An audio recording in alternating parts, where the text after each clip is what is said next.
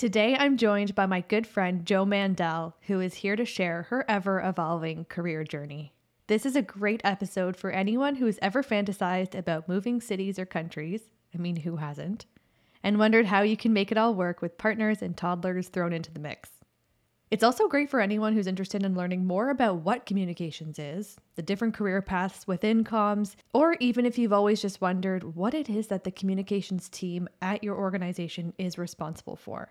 Spoiler alert, it's a lot. Jo has spent the last 10 plus years working in communications, from a brief stint in newspapers to PR agency life and two very different internal communications roles.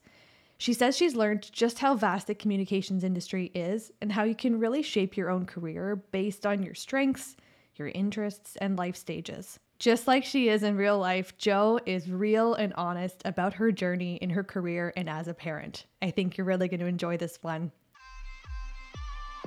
You're listening to the All Figured Out podcast. I'm your host, Andrea Barr. As a career coach for parents, a mom, an entrepreneur, and someone who spent 10 plus years in the corporate world, I still don't have it all figured out. And maybe you don't either. In this podcast, I'll share tools and strategies that I use with my clients.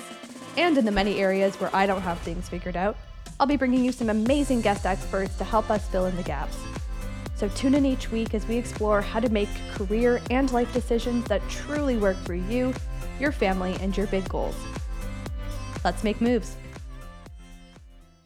Welcome, Jo Mandel, to the All Figured Out podcast. I have known you for 15 years. You're one of my nearest and dearest. I'm so, so excited to have you on today. I actually think I'm a bit more nervous for this interview than any of the other ones I've had. Not that this has been going for that long, but I'm really excited to have you. Thank you for joining. I'm so excited to be here and I'm so nervous too.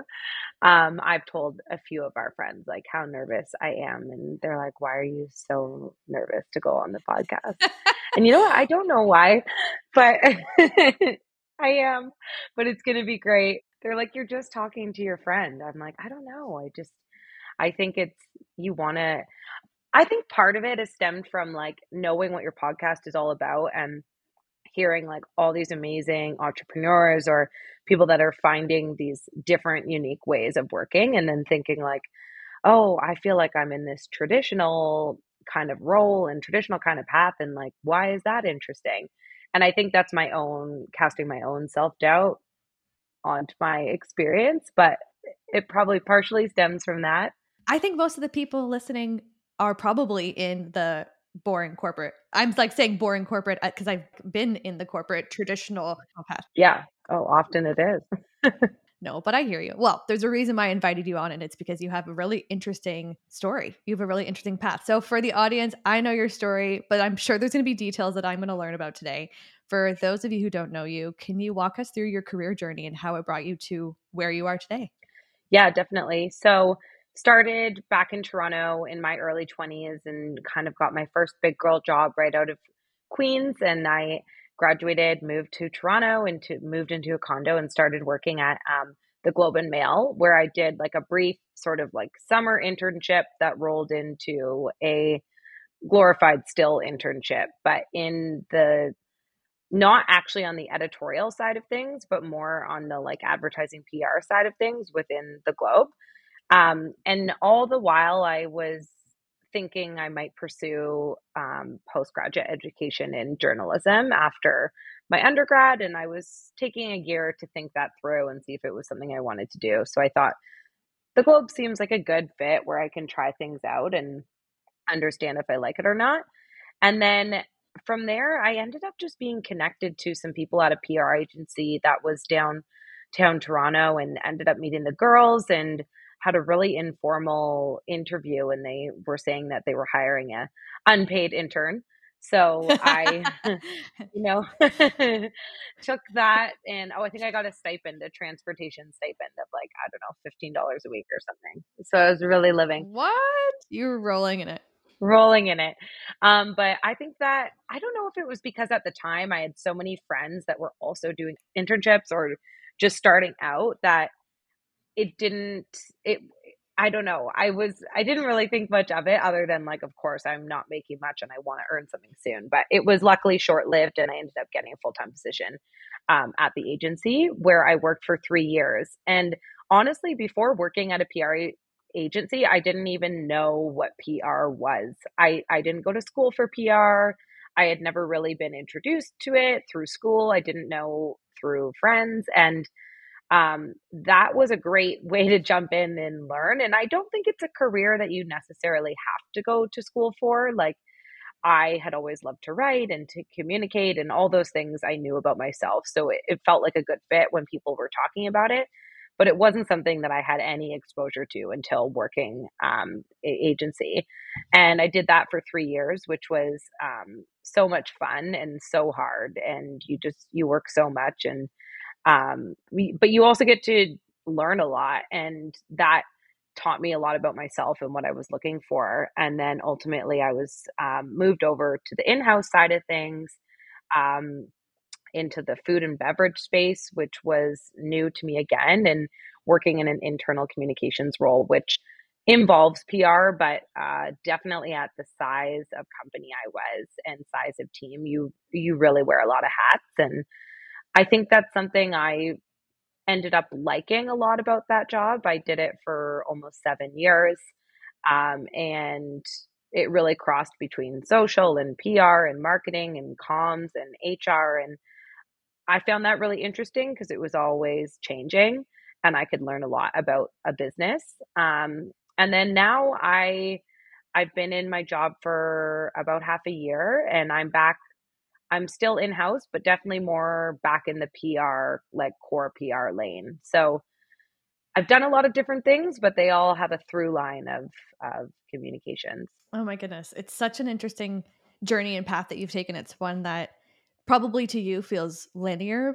And to me, I'm like, I don't actually know what some of those words mean. We both worked in agencies we we both did the internship thing. We've both worked kind of in in-house yeah. capacities. But I can still honestly say that I don't think I know what PR means and what communications means at different companies. Can you contrast that for us, especially for people out there who might be considering what they want to do next and maybe PR or comms has been something that they've been intrigued by. So there's there's PR in an agency, there's PR kind of in-house like what you're doing, there's internal comms. Could you define some of those pieces for us? Yeah, definitely. So based on your experience, based on my experience, when you're in sort of uh, the PR focused part of comms, it's really like um, managing the reputation of a company. So that could be anything from crisis communications where you're dealing with issues. Um, you're either like proactively or reactively dealing with issues that can come up. And that's going to look different for whatever kind of company you're working for. Um, you're basically a liaison between the business and the media. So that would mean that someone from the Globe and Mail, for instance, is going to be writing an article on your company. They might reach out to you for comment. They might be writing just more of an industry piece. Say you work in fashion and for Zara and they're doing a big piece on fast fashion. So you might have to respond to comment and you're always trying to tell the truth but paint your company in the most positive light and be able to be like a truth seeker for um, that outlet. And then there's kind of the bucket of PR that I fall more into, which is like a consumer PR, um, more like proactive PR. So if you think about a company and they might have an advertising campaign and a marketing campaign and they're going to reach you through a TV commercial and a print ad and all of those things. One of the other ways they might engage promotion is through public relations. So that might look like trying to land a product in a gift guide for a print magazine. It might be trying to get um, a spokesperson onto a TV segment. Um, it can really look different depending on the product or the service that you're doing PR for.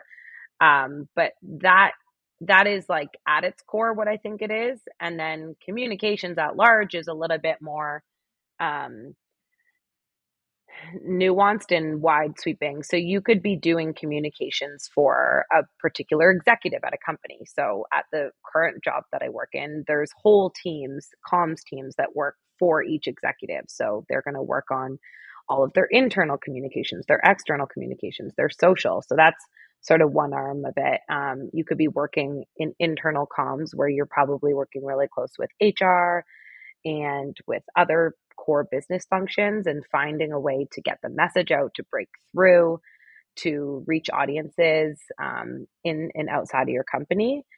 And um, and then you could be PR or comms in my previous role to this when I worked um, for Cactus Club. And at that job, some days I don't even think I did anything related to PR. And it was uh, just some things that were, I, I, don't know, helping out the total business or um, helping with sales and marketing. And um, it was just that sort of sweet spot of size of company where you really could wear a lot of hats. That's so cool. Okay, so PR reactive versus proactive. I've actually never heard it put like that. That's a really interesting way of looking at it. And okay, what about uh, public affairs or shareholder engagement? Where does that fall in? Is that kind of in the comms space? Yeah. That would be internal? Yeah, there's like, so there's a public affairs team. I think everything depends on how large or small the company is you're working working for. So from the agency side right. of things, you could be doing proactive PR, lifestyle PR, or you could be doing just some agencies would specialize just in like crisis communications, analyst relations, government affairs, those sorts of things. And that's never really been the, the lane that I've been in, but that is an option. So I really look at it the way is like every single company needs a communications function, internal, external. Every business needs to be able to speak to its people, speak to its investors, speak to its media. And you're sort of the communications person who is creating that message for the different audiences. What an important job, too. Like, I think it can be a catch all. Like, I remember for companies I've worked for, it's like, oh, we'll send that to the comms team to write and edit this thing for us. And a lot of it can be a bit of BS, but that's a hugely important function. It's very strategic too. It is very different. Like I imagine your days look very different. They do. And what's interesting about it, eh, like, and what's interesting having worked for different places is you really have to get a feel of the kind of tone, um, how they speak, what they say, why they want to say it, what they don't say. Um, and that takes a while and is probably one of the biggest hurdles when you're moving around and changing. Um, but it's also the best challenge of the job is trying to uh, figure out what that voice is. And once you feel like you've got it and you can write, communicate, speak like it, um, that's really rewarding. Like, how many exclamation marks are you allowed to put in the paragraph? Well, that's like just it right now. right? At the company that I work for, like, they're okay with like swearing in a media material. Um, uh, so media material would be like a press release or a, and not that they're like writing a thousand into it, but it's it's there. And that was even in the interview huh. process as I was reading through their newsroom and trying to get a sense of who they were. I was like, oh wow, okay. And it told me a little bit about the culture before even joining the business just from seeing something like that. That's so interesting. Okay, I'm actually thinking also about the person who's interviewing for a job, nothing to do with comms. Yeah. Like an accountant who wants to get a feel for the culture of a company. Go through the press releases. Definitely. I've never thought about that. Oh, definitely. It's probably one of the most like public facing parts of the business. And so you're really everything that stands between like the internal company and the public has probably gone through some form of communications channel. Not probably, definitely has. So we've got comms and PR 101. That's yeah. actually so helpful. And I feel like that sets the stage for just who you are and what you do and everything. Now, you've moved and lived in three very large cities Toronto, then Vancouver, where you worked at Cactus Club. Now you live in Seattle, Washington. So that was a big move, moving from Canada to the States, working at the biggest company that you've ever worked for. Talk to us about that whole, all the changes, I guess, and how you've navigated that. Yeah, definitely. It's been such a big change and one that I maybe, I don't even know if I was fully prepared for before I came. I didn't have my like sight set on any particular size of business or um, kind of company. And I'd been in my last role for almost seven years. So I was pretty comfortable, felt like I knew what I was doing. And now I definitely feel um, I've been thrown into a whole new world in that the size of the company is so large that you it comes with its benefits of having a lot of different supports like you work on really large teams with a lot of resources and a lot of things that can help with big budgets uh, but it also means 400 people need to approve something before it gets out the door and there's all of these systems and processes and i'm not like the most process loving person in the world so sometimes i feel just overwhelmed because they have like a process for writing out a process so it's just I'll, I'll read it and I'm just like, oh my gosh. and anyone who knows me would know that that um, is not the way I like to do things, but it is a good, um, it's a good learning to see just the different sizes of organization and how they do something. And then, all, like, even though it's just across the border, there's definitely cultural differences too. Um, living and working in America and understanding the whole new landscape and um it's just it's just really different it's not it's no better or no worse. It's just really uh, something different that i haven't done before and um, a totally different change from my last role. I can only imagine. And so you had a baby you yeah. actually went back to cactus club in vancouver yeah. and worked there for a couple months and you and your husband dan made the decision. Sorry dan if you didn't want to be put on blast but we're throwing your name out there. He's gonna hate that. He will. He won't uh, listen you made the decision this huge decision to make this move like how did that go how did that conversation even start and what were what was the decision making process to do that yeah i think uh, honestly that is like one of the easiest things in all of this so we are mm. both people that I think don't shy away from change or opportunity when it comes. And we, when even when, so both times we've moved moved recently have been because of his job, and we moved from Toronto to Vancouver um, about five years ago, and then again uh, moved from Vancouver to Seattle. And I think either time we were just like, okay, let's do it. It's sort of a no brainer. Like let's take the chance and we can always come back. And that side of things has been something that I think we share um, in our relationship and our marriage. And like, even though we are such different people, um, I think we share that, which has made the adventure um, not feel like one of us is pulling the other along, which I think is really important and I would say for anyone, if they're looking to make a really big change or do something big for their family, like you never want to feel like you're the one that made the decision for everyone and everyone's not bought in.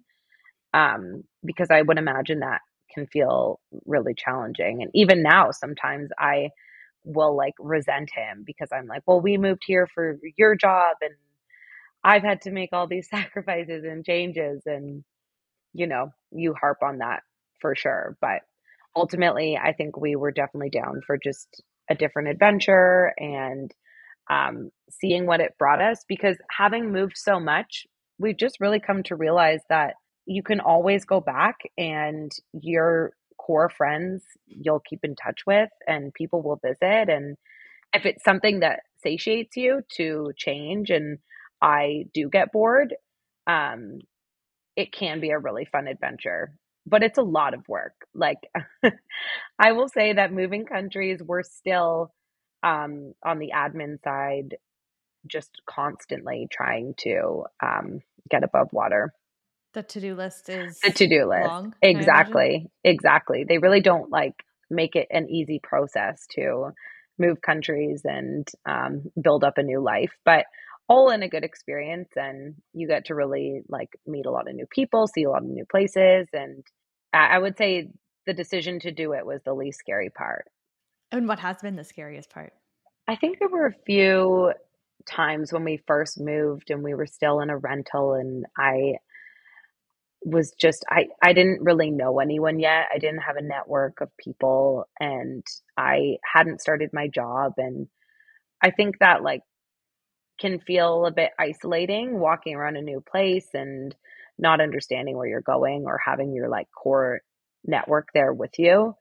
Um, but it didn't last too long. And honestly, we found we found people to be like more inviting than we anticipated. And whether that's through work or through friends or through the neighborhood, is that I think when you move somewhere and you already have friends, you don't force yourself to go out and make new friends because obviously like no new friends right you're like i've got friends i'm good i don't need this and having to have to make friends actually puts you in a unique position where you meet some really great people and i think parenthood is good for that whether or not you move countries or cities or jobs like it really does allow you to find a different network and put yourself out there in a way that like it's easy to stop doing. I don't know if you've had that experience too. Like we have such a good group of friends and it can just you can just keep going and have those same circles, which is amazing. Um but it also can be fun to just really like get out of your own network and change that. Totally. You kind of get stuck in your own ways. And I wonder like was there an element of thinking about Ellie your daughter also in this and being like i we want her to be surrounded by other people and not just the two of us like were you was that part of the the desire and motivation to like really put yourself out there i know you you naturally put yourself out there though that is your personality but how does she play into this? Yeah definitely. I think that was one of the like we we kind of wondered what we were going to do for childcare. Are we going to try and find childcare in home? Are we going to try and like and i think that was one of the reasons we thought okay let's maybe try and find a daycare. So she can she's super social. We wanted her to be able to like go out and meet other kids and maybe meet some other parents. Um, and i think that is something she's only turning two now. So i think that's something that will even increase more and more um, as as they get older and really like start to make their own friends um, but it's just it's just i think something that we don't do because it's not really comfortable to go out and meet new people like I I like it definitely more than a lot of people, but it's still uncomfortable. So I think having had to do it um, and then meeting some really great people from all around has been super rewarding. Oh, that's wonderful. What a benefit to uh, Seattle to have the Mandels in town. Well, we think so. We're missing you guys a lot. okay, can we do a quick sidebar and can you please tell us and explain to everybody the unbelievable offering that your daycare has. Is it once oh, a month? Yes. In the evening? The yes. It's par- the coolest thing. So if anyone daycare providers out there, like bring this to your city. Bring this to your city. Bring this to your daycare. Our daycare does um, parents' night, which is once a month on a Saturday night um, from 4 to 9 p.m. You drop the kids off. It's $40 and they get dinner, they watch a movie, you drop them off in their pajamas, and then you can just go out and have, I mean, that's really cheap babysitting. So it's great. We just, it's an excuse to go out for dinner. It's an excuse to go see a movie because it's like no one wants to get a babysitter to go see a movie, but like I miss going to the movies. and um, um, I miss going to the movies. It's just a really nice excuse to get you out of the house and to um, like go and do something fun. And just like what a nice thing that the daycare offers. I just really think many should do that. And I honestly think it's probably a cash cow for them. Like I see like 12 to 15 kids there. Totally. Yeah. I'm like, wait, maybe I should host the parents' night. That's nice. I feel like it kind of I feel like I was saying to you when you were telling me about that. Like there was a bunch of us girls who visited you visited you in Seattle and I think all of our collective jaws dropped when you said that. I know. So and I was great. like, man, that's amazing because it also kind of forces you, I imagine, Definitely. to get out too. When we kind of get wrapped up in our day to day, week to week routines. That's like the coolest thing ever. And there's just can't like, wait for this to pop up all over North America. Exactly. Okay, Jo, you are an incredible success story of moving countries, not even just moving jobs, moving countries and landing a job within a week of getting to a new city. How did you do it? Oh man. Well, you helped me. So that was definitely a start. um, you know what? I was super nervous about that because not only like the moving countries thing for sure. Um, I also hadn't been out there looking for a job in seven years. And um, that was really scary because I think that is sort of like a landscape that experiences a lot of turnover. And I was like, oh no, I'm interviewing on Zoom for the first time. What does this look like? Um, but as a testament to T-Mobile, where I work now, everyone was super friendly and like positive and supportive along the way. So it was really nice because I think I just got a good feel for the people every step of the way. And it gave me that like confidence it was a lot of um, I had to do a writing assignment. I had to do uh, like, oh my God, so many interviews. I can't even remember. I just remember a lot. Um, and it was, it was the week I moved and they wanted some huge writing assignment due the next day after we were moving. But, you know, it's like anyone when they're in a really busy time, it just seems to be busier than ever. And it almost makes you like, I don't know about you, but the more busy I am, the more productive I am, the less busy I am in life. I'm just like then flop into like a lazy elephant. So I think that that really helped. But I, yeah, I genuinely think I just connected with the people and that helped the interview process along. And I tried not to worry too much about the fact that no one knew what Cactus Club Cafe was um, and more just try to sell the kinds of skills and experience that I had and not get too caught up in that. And and then I had the odd person who did know what it was or had a story that they'd been across to Vancouver and had a Bellini 15 years ago. And that was really helpful too. Any time where I think you can make a personal connection um, with the interviewer is is super great because um, you just automatically have a rapport and then i think it's just then you feel comfortable because the more comfortable you feel the more you're going to be able to deliver what you know like i'm not a super like when my husband Dan interviews, he has like all these pieces of paper and written down examples. And mind you, we work in completely different fields, but I'm not really good at like the memorizing a question and my answer to it and regurgitating all of my examples. I find I stumble more in that. And that could be in an interview or in a presentation at work. Um, the more memorized and rehearsed I am, the worse I do because I get caught up in thinking, oh, I missed a word, or I wanted to actually say that point next. And then I get in my head and almost draw a blank, like, you know, that horrible blank. Um, so I just tried to like get really comfortable and knew I I knew what I did. I knew what my job was. I knew what skills I had. So try and make it as conversational as possible. But that can be really dictated by the interviewee on the other side too. And luckily, they their format really supported that. But um, I definitely know some that don't. So I think I think part of it was just truly luck. Of course, like buying a house or renting something, there's always going to be an element of luck, but then there's also strategy. Yeah. And then there's also just, okay, this doesn't apply to the house analogy anymore, but like you're just such an open person. And I think that people feel automatically comfortable with you because you you are very open. They could ask you a question about anything and you would answer truthfully. I probably would.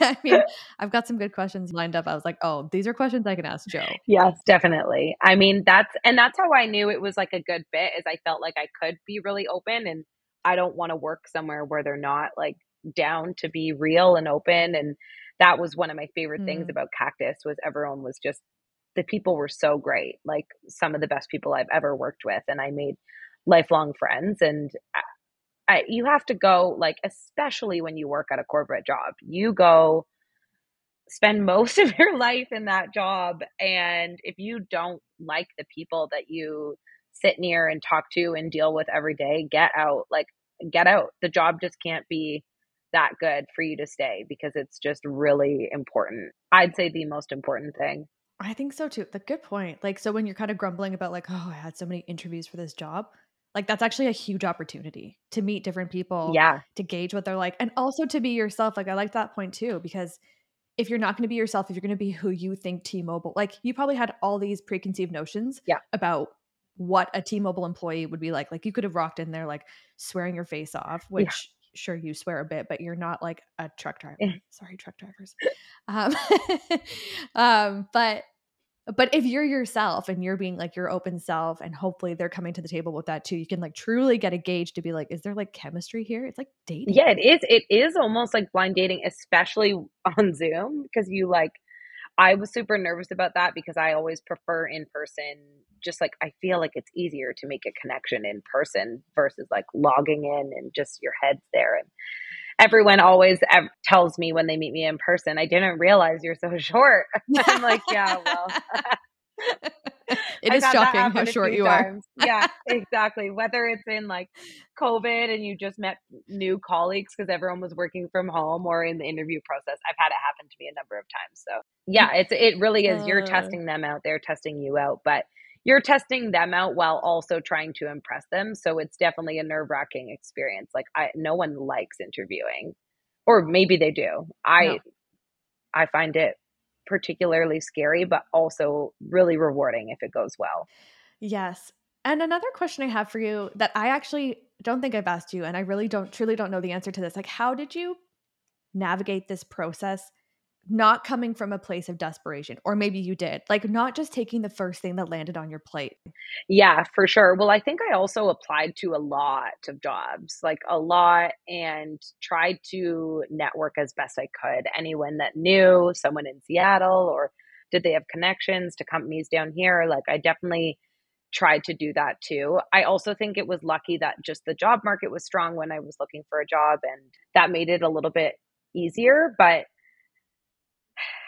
I don't know. I think it was mostly just back to the people thing and that it felt like I really liked the people and therefore the the job would be good. And also the, the going back to the principles of like when I was talking about moving and that there's you can always go back and you can always change things. I think that's a really good way to look at jobs and particularly corporate jobs. Like I think that is one of the perks of not working for yourself is if it's not a right fit or you want to change whether that's within the company or leaving the company you just have a little bit more flexibility to do it. Because i've had so much change in my life in my career in my location i just know that nothing's permanent and that i think gives me some comfort when navigating a new situation.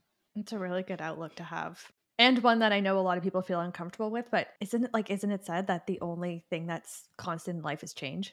Yeah, exactly. Like, truly, everything changes for everybody all the time. Even like parenthood sometimes too, when you're like in the worst phase or in the best phase, it's like, this too shall pass. like I tell myself that all the time. Like it's been a ba- really bad week and you you just know that it's going to be different the next time. So having that like mm. ability to move through that and know it can change or be better, I think is comforting. You touched on entrepreneurialism or being an entrepreneur. And I remember the first time you told me that it was something that you were not interested in. And I was actually shocked knowing you for 15 years.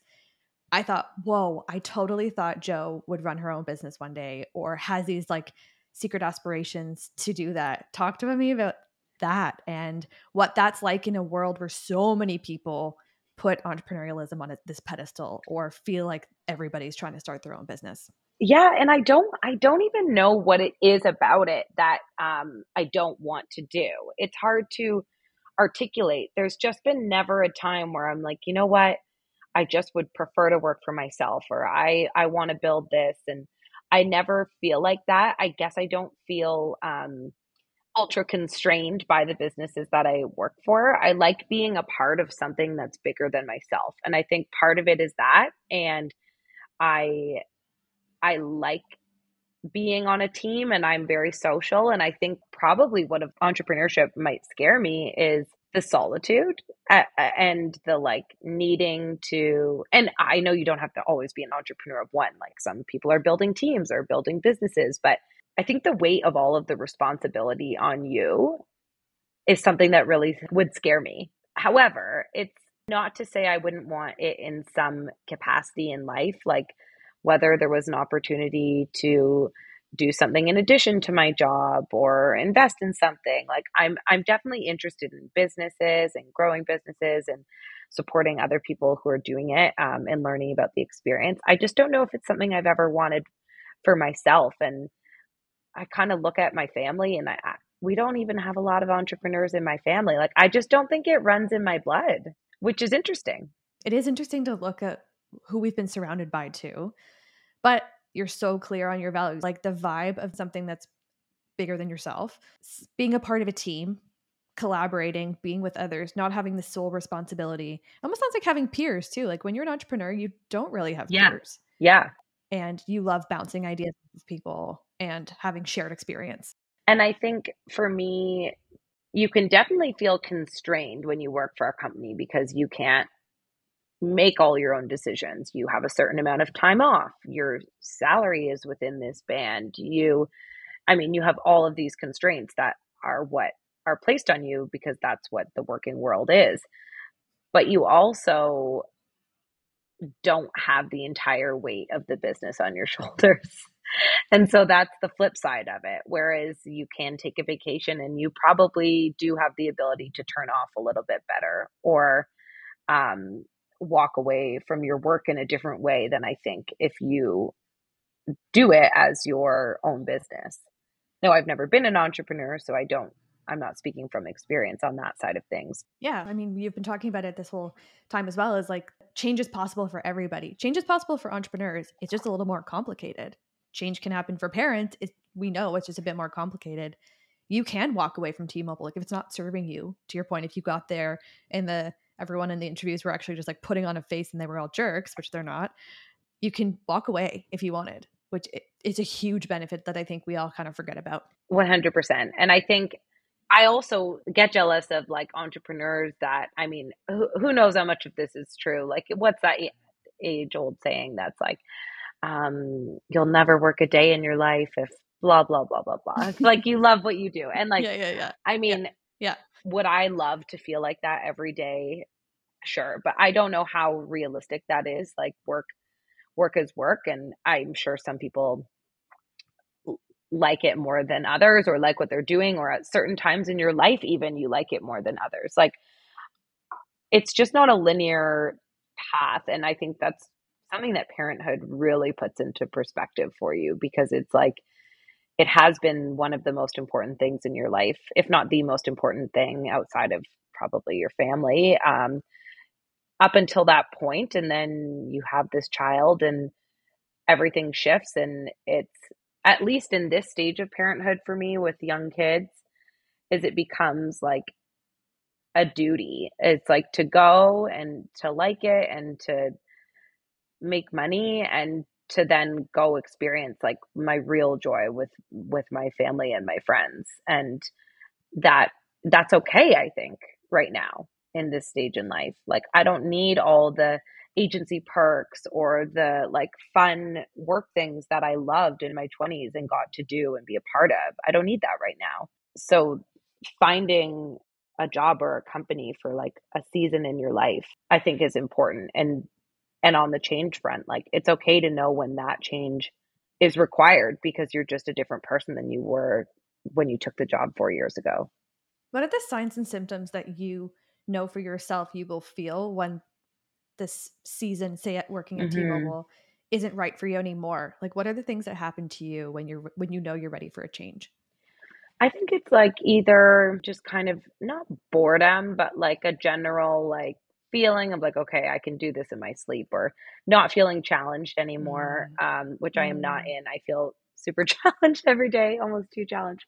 Um, but definitely that, or um, I think for me, it would be like finding what I love about communication so much is that you really can find any field to work in. Like every, like I said earlier, everyone needs communication. So it might be that there's like a different interest area that I want to go back into or explore, that would be like a signal that I'm needing change. Or um, it could be anything from like finding a 100% remote, more flexible job if I wanted to be around my family more. I think it just looks different for whoever is looking to make that change and what they're looking for out of their life. I think people can work somewhere too long or leave too fast. It requires a pause. Like you really have to stop the rat race for a second to be like, yeah, I'm challenged, but I have more to do. Yeah. Like you're saying right now, I think it would be too soon from our conversations. And, yeah. and any T-Mobile employees, yeah. Jo's not leaving, but like it would be challenged, but you're like, no, no, but this is good. Like I'm being challenged for the first time in a while in my career. Yeah. Exactly. And that's like, I find, I think that's what I needed. And I knew I needed that, but I definitely still crave the safety net of my old job and I miss the people. So, I mean, the grass is always greener in every scenario. Good point. Jo, how are you and Dan making it work with two very demanding jobs yours is not 100% remote like you alluded to. Yeah. You do have to be in the office. You have a daughter in daycare. How are you making it all work? Yeah, it's I would say she's sick 90% of the time, especially at this time of year and it's Mm. it's like a joke, but it's like not a joke because I I wish that stat were not true, but it is. Like she is legitimately sick 90% of the time. So my heart goes out to all the other parents of kids in daycare. Um, people tell me it's going to get better. I'm like, when? We're coming up on a year in daycare and um, no signs of it stopping anytime soon. So I'll report back on that one. But I would say making it work. I think you did a, really good episode on some of like the hacks that make your life like easier and better. And I think sometimes the more you sort of lean into those things, the easier and better it can be. So that is like not feeling like you have to make a hot fresh meal every single day of the week and and try to do that as much as you can but if some nights it's either takeout or it's soup and a sandwich or like just keeping it like really simple i think that can help. I'm someone who like really likes change but i also really like routine. So um, trying to stay as consistent as possible. Now this looks different. I've always been a morning person a morning worker outer and that like starts my day on the right foot and I can't always do that still because I'm tired because she'll have, I don't know, been up five times the night before. But I'm not like a rigid routine person, but I do find that like I'm my best self when those parts of my life are happening. So it's that I can either get a really long walk in the morning or run on the treadmill or whatever it is. And that helps me feel grounded in other parts. And then you know what? Some weeks it's just honestly a shit show and it's just trying to stay afloat and you just recognize that um, it's just not going to be good every week. Like you might be fighting because your kid's sick and you guys aren't aligning and everyone has competing priorities and is stressed and it's raining and you just you never know. Like I think just giving yourself the grace to understand that some weeks just suck and just even saying it out loud, like maybe texting your friend or just saying it out loud. You're not looking for them to solve it, but just like, oh, it's a bad week and I need this one to end um, because I think parents of all young kids are just tired and most days just like triaging little crises all day before they go to bed. And then before they go to work. Yeah. And then are in doing crisis communication. Yeah, exactly. For I a billion dollar when- company. exactly. the what's good and I think one of the great things about my both my current and my past role is I've worked for women that have kids and um they've been super understanding about anything that comes up with sick kids or um my daughter like my current boss her kids are both in daycare too so she's living the same nightmare and there's just allyship in that is really helpful and i think that's part of the reason why the job is a good fit because i don't feel um, scared about that because i don't i truly don't know how other people would make it work if you didn't have some understanding around it. That's so lovely that there's, you know, great normal people in the world who are leaders who can lead with empathy and be like, yeah, what else are you going to do if your kid is sick? Like, Yeah. sure, go work when it works best for you. Get the job. You're still always going to get the job Yeah. done too. exactly And I know this is different. Like we work in in the type of work where you can work at night Exactly. if you need to. And I know there's jobs that uh, you know require physical presence, but um, yeah, we're speaking from that perspective. Exactly. I think that can be for anyone looking for a corporate job who does have that flexibility. If you are a new parent, I think prioritizing that is just really, really important. Uh, it's just something you should value even as much as what your salary is because it's going to affect your truly every element of your day to day life. It's so so true. And talking about just the chaos of it and you know, living in it right now. This is a question that I feel like I will not be able to ask very many people of whom I don't know as well as I know you. But you're an open book. I know that you would hope to expand your family at some point. How will you know if and when that time is right, given the phase of your career, given all the changes you've gone through and all that? Like, what does that look like for you? How do you work through that? That's yeah, that is a million dollar question. I think I flip flop on that all the time. Like weeks where Ellie is healthy and things are going good. I'm like, I got this. I could have three kids. Like this is great. And then weeks where she's not and work is really busy and I'm like, I'm good. I just want one. And I think I definitely don't think I'm alone there. I think it's just very um, hard to think about when, like, in an already challenging time of life, everyone knows that while another kid brings so much joy, they also bring with it so much additional like stress and pressure to the table. Um, and that can be hard to introduce, especially once you feel like you've just started to like stabilize in this new normal of having kids to begin with. So, you know, I don't know if I'll ever feel like it's like a really good time or not. And just, I know I do want another kid. So I also think um, because in Canada, like last time I took a 14 month maternity leave, which I'm so grateful for. It was an amazing year. Uh, I felt like, okay, this is going to be like a big departure from work for a while, and I have to save for it, and I'm going to be off, and that then you kind of like put your whole career on pause for a bit. And in America, that's just not really the case. Like you just take so little amount of time. To me, like four or five months um, it seems like a lot to them here, but it, it's so little to me. So I almost feel like it's it's not about that time, and it's about just how we'll after that time make it work financially and with time management and all of that because you don't really pause your career here to have a kid and I'll be able to see what that feels like and and live both experiences. How do you feel about that?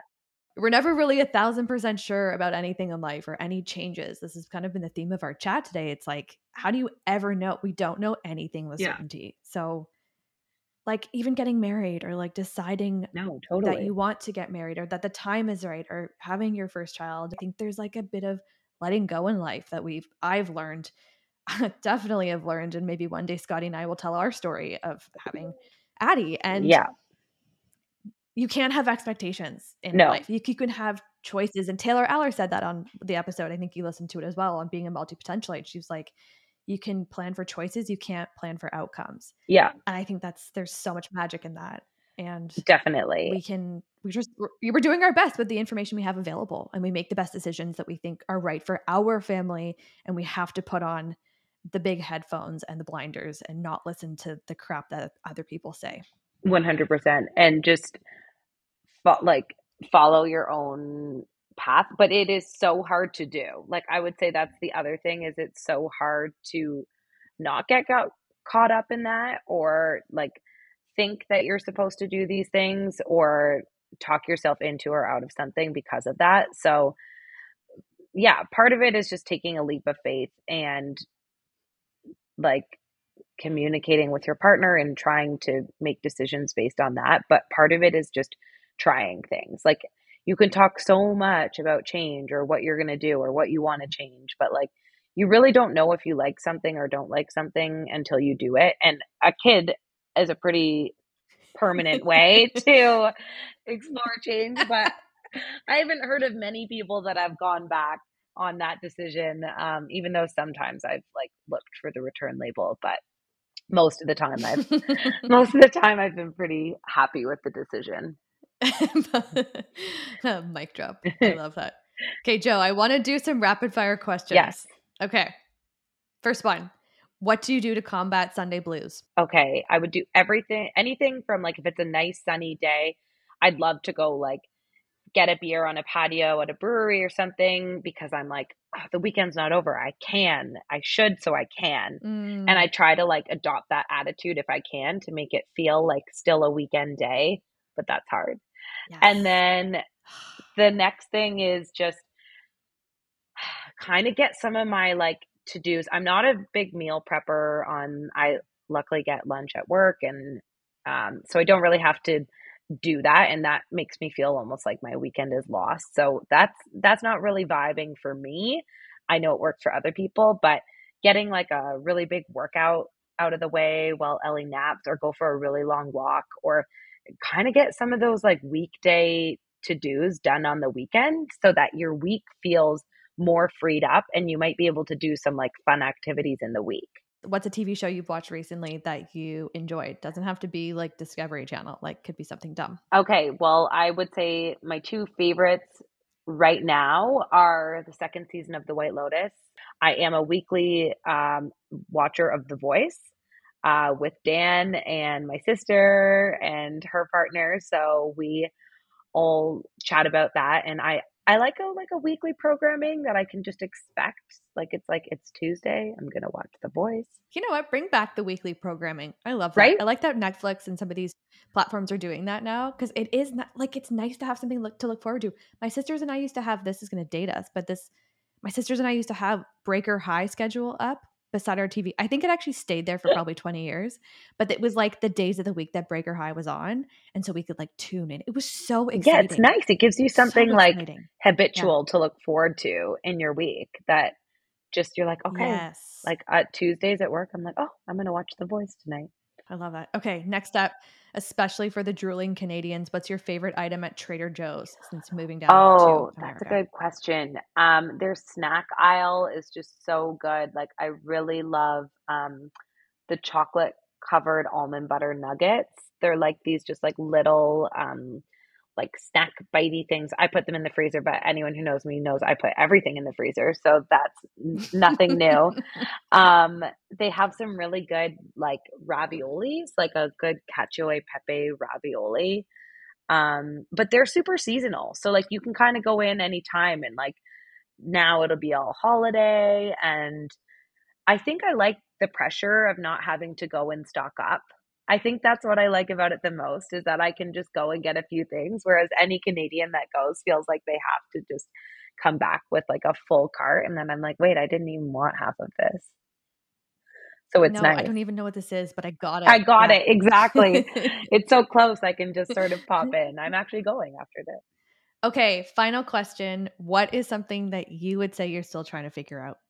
Honestly, I would say, and this is going to be not an easy answer, but figuring out if like communications or PR is something I want to do for the rest of my life. And that's, I don't know if that's going to come to me one day or if that's going to take a lot of trial of different things and to figure out. But it's kind of like you fall into a career and you've been doing it and you gain all your experience in that career. And um, so you obviously look for other jobs in that career because that's where you have your experience. And then some days I'm like, you know, what else is out there? Or do I have interests in these areas? And trying to figure out how I can leverage experience, but also maybe explore some new areas of working. I've always loved real estate and um, kind of like anything to do with the home. Um, I really liked when I worked in food and bev.